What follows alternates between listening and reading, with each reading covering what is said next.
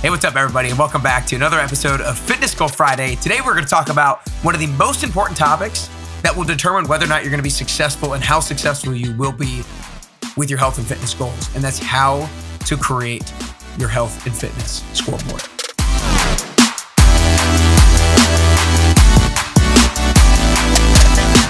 Hey, what's up, everybody? Welcome back to another episode of Fitness Goal Friday. Today, we're going to talk about one of the most critical components of fitness goal setting and goal setting in general, and that's creating a scoreboard and the importance of creating a scoreboard and how to actually create it in a way that maximizes your usage of it and maximizes the likelihood that it is going to that using it is going to actually benefit you and get you ultimately to your goal. The way I want to start today is talking about the four reasons why you create a scoreboard in the first place. And then after that, I'm going to talk about the things that you actually need to have on your scoreboard itself. Four reasons why we create a scoreboard. Number one is because progress provides us with motivation. You see, so much of our human motivation and our belief in ourselves comes from seeing ourselves or feeling ourselves moving towards a worthwhile goal. And in order to see yourself moving towards a worthwhile goal, you need tangible evidence. And in order to have tangible evidence, then you need a physical scoreboard. I think a lot of people, when they tell me they aren't very motivated right now or they're lacking a lot of motivation, I'm and I'm like, yeah, because you don't have tangible evidence of your progress. And if you don't have tangible evidence of your progress, you're almost rendering it impossible to have motivation. And so, number one reason to have a scoreboard is because it provides you with motivation by showing you that you're making progress to your goal. Second reason is accountability. When you have something to check in with or something that shows you how successful or not successful or how much progress or lack of progress you are making, that level of accountability and that sense of importance and that level of higher stakes gets turned on. It's like the difference between a preseason game in the NFL and a regular season game in the NFL or any sport for that particular matter. If there's no scoreboard, if people don't care who wins, then the level of importance and the level of stakes that is attached to it is very low. And so the second reason to have a scoreboard is have a level of accountability because when you have something that tells you how much you're breaking progress, then you're going to be more accountable to yourself to do the things that you need to do in order to make that progress.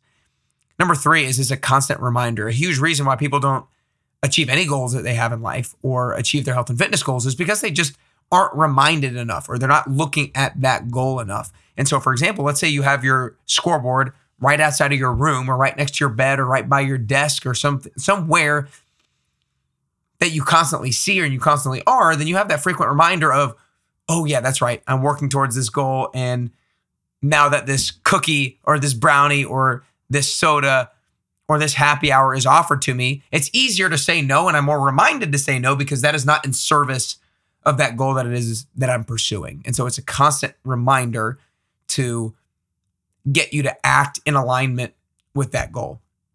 And the fourth one is a scoreboard provides feedback. Yes, it provides motivation, but let's say you're not making progress in the way that you want to be making progress. Well, then it provides you with feedback as to your strategy might not be working, right? It's like a scoreboard in football. If a team is down 14 at halftime, then the game plan that they went in with might not be great, or maybe there's not executing it at a high level. And so it provides you with feedback as to why you might not be making progress that you want to be making. That's one of the biggest things that I try to communicate to people when they have a weight loss goal and they're scared of stepping on the scale. Because I get it, it can be an emotional reaction and you can have an emotional response and an emotional trigger to stepping on the scale. But you can't expect to lose weight consistently or over a long period of time if you're not getting feedback as to the usefulness of your actions. Because if you feel like you're doing the right things and you're not getting results, then you can start to change your behaviors. Then you can start to adjust. But if you don't know if you're getting the results, if you're leaving yourself blind to the number on the scale, then you don't know whether that thing is working or not working. You're not getting the feedback to then use. So, four reasons you, you create a scoreboard is because progress provides you with motivation to keep going. Two, it provides you with accountability. Three, it's a constant reminder. And four, Scoreboard provides feedback so that you can pivot. Next part of this episode is going to be the different components of what you need on your scoreboard. I'm going to give you three different things. Number one is you need your why. So, in the 10 week transformation, the 10 WT, we call this your big, your BYG, your best you goal. That is your why behind your fitness. That is two to three sentences of why you're starting this goal in the first place because of its motivation that you want to achieve something. It's also motivation that you want to avoid something. So you need your why written out in two to three sentences. The second thing you need is your success indicator. This is the thing that indicates to you that you've been successful with your goal over a specific period of time. This is your starting line, your finish line, and your deadline. This is I want to decrease my weight from 180 pounds to 170 pounds by July 31st. This is your target that you create for yourself. So you need your why behind your fitness, and then you need your success indicator, which is what I call it in the 10WT.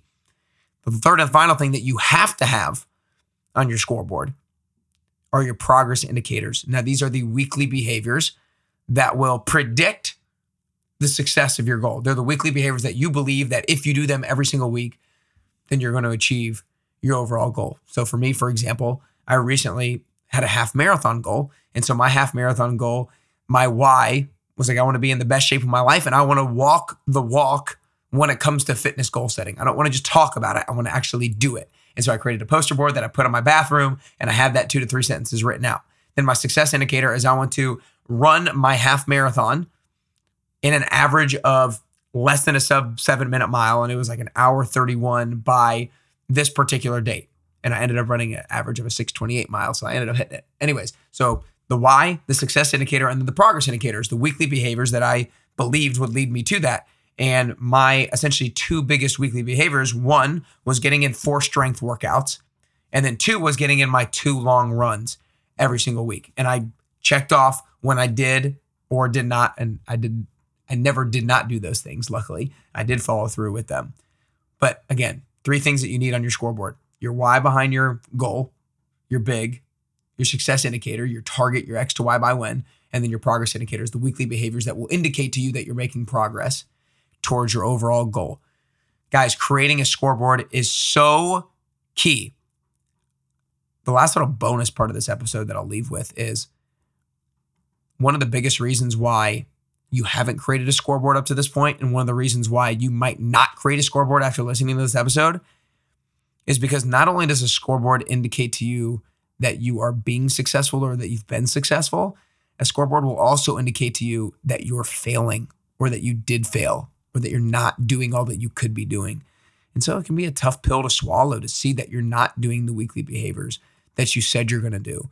But that is not a justification for not indicating what you should do in the first place and not indicating a pursuit that you want to go on. And so you have to realize that when you have a scoreboard, it's feedback, it's not final. When you don't do something, don't be critical of yourself, be curious as to why you maybe did not do it. That's it for today, guys. I hope you are encouraged to create a scoreboard for both your health and fitness goal and whatever goal it is that you have in any area of life. Now, if you guys are here in Nashville, I have a workout event on April 9th at 10 a.m., Saturday, April 9th at 10 a.m. at Yeehaw Brewery, and you've got to make sure that you come to it. It is the most fun and productive and useful way to start off your Saturday because not only are you going to get a great workout, but you're also going to meet somebody new. You're going to be integrated into the Best You community. You're going to be integrated with a host of accountability partners that can hold you accountable to continuing to work out and continue to exercise, not in a annoying way. They'll be there and they'll be your support. They'll be your community that can rally around you during good times and bad times. So make sure you guys go sign up for the next Best You Workout event on Saturday, April 9th at 10 a.m. You can go to nickcarrier.com slash events. Again, nickcarrier.com slash events. I would love to see you there. But y'all, create a scoreboard for your goal. It will undoubtedly get you closer to your health and fitness goals and therefore undoubtedly get you closer and closer to your best.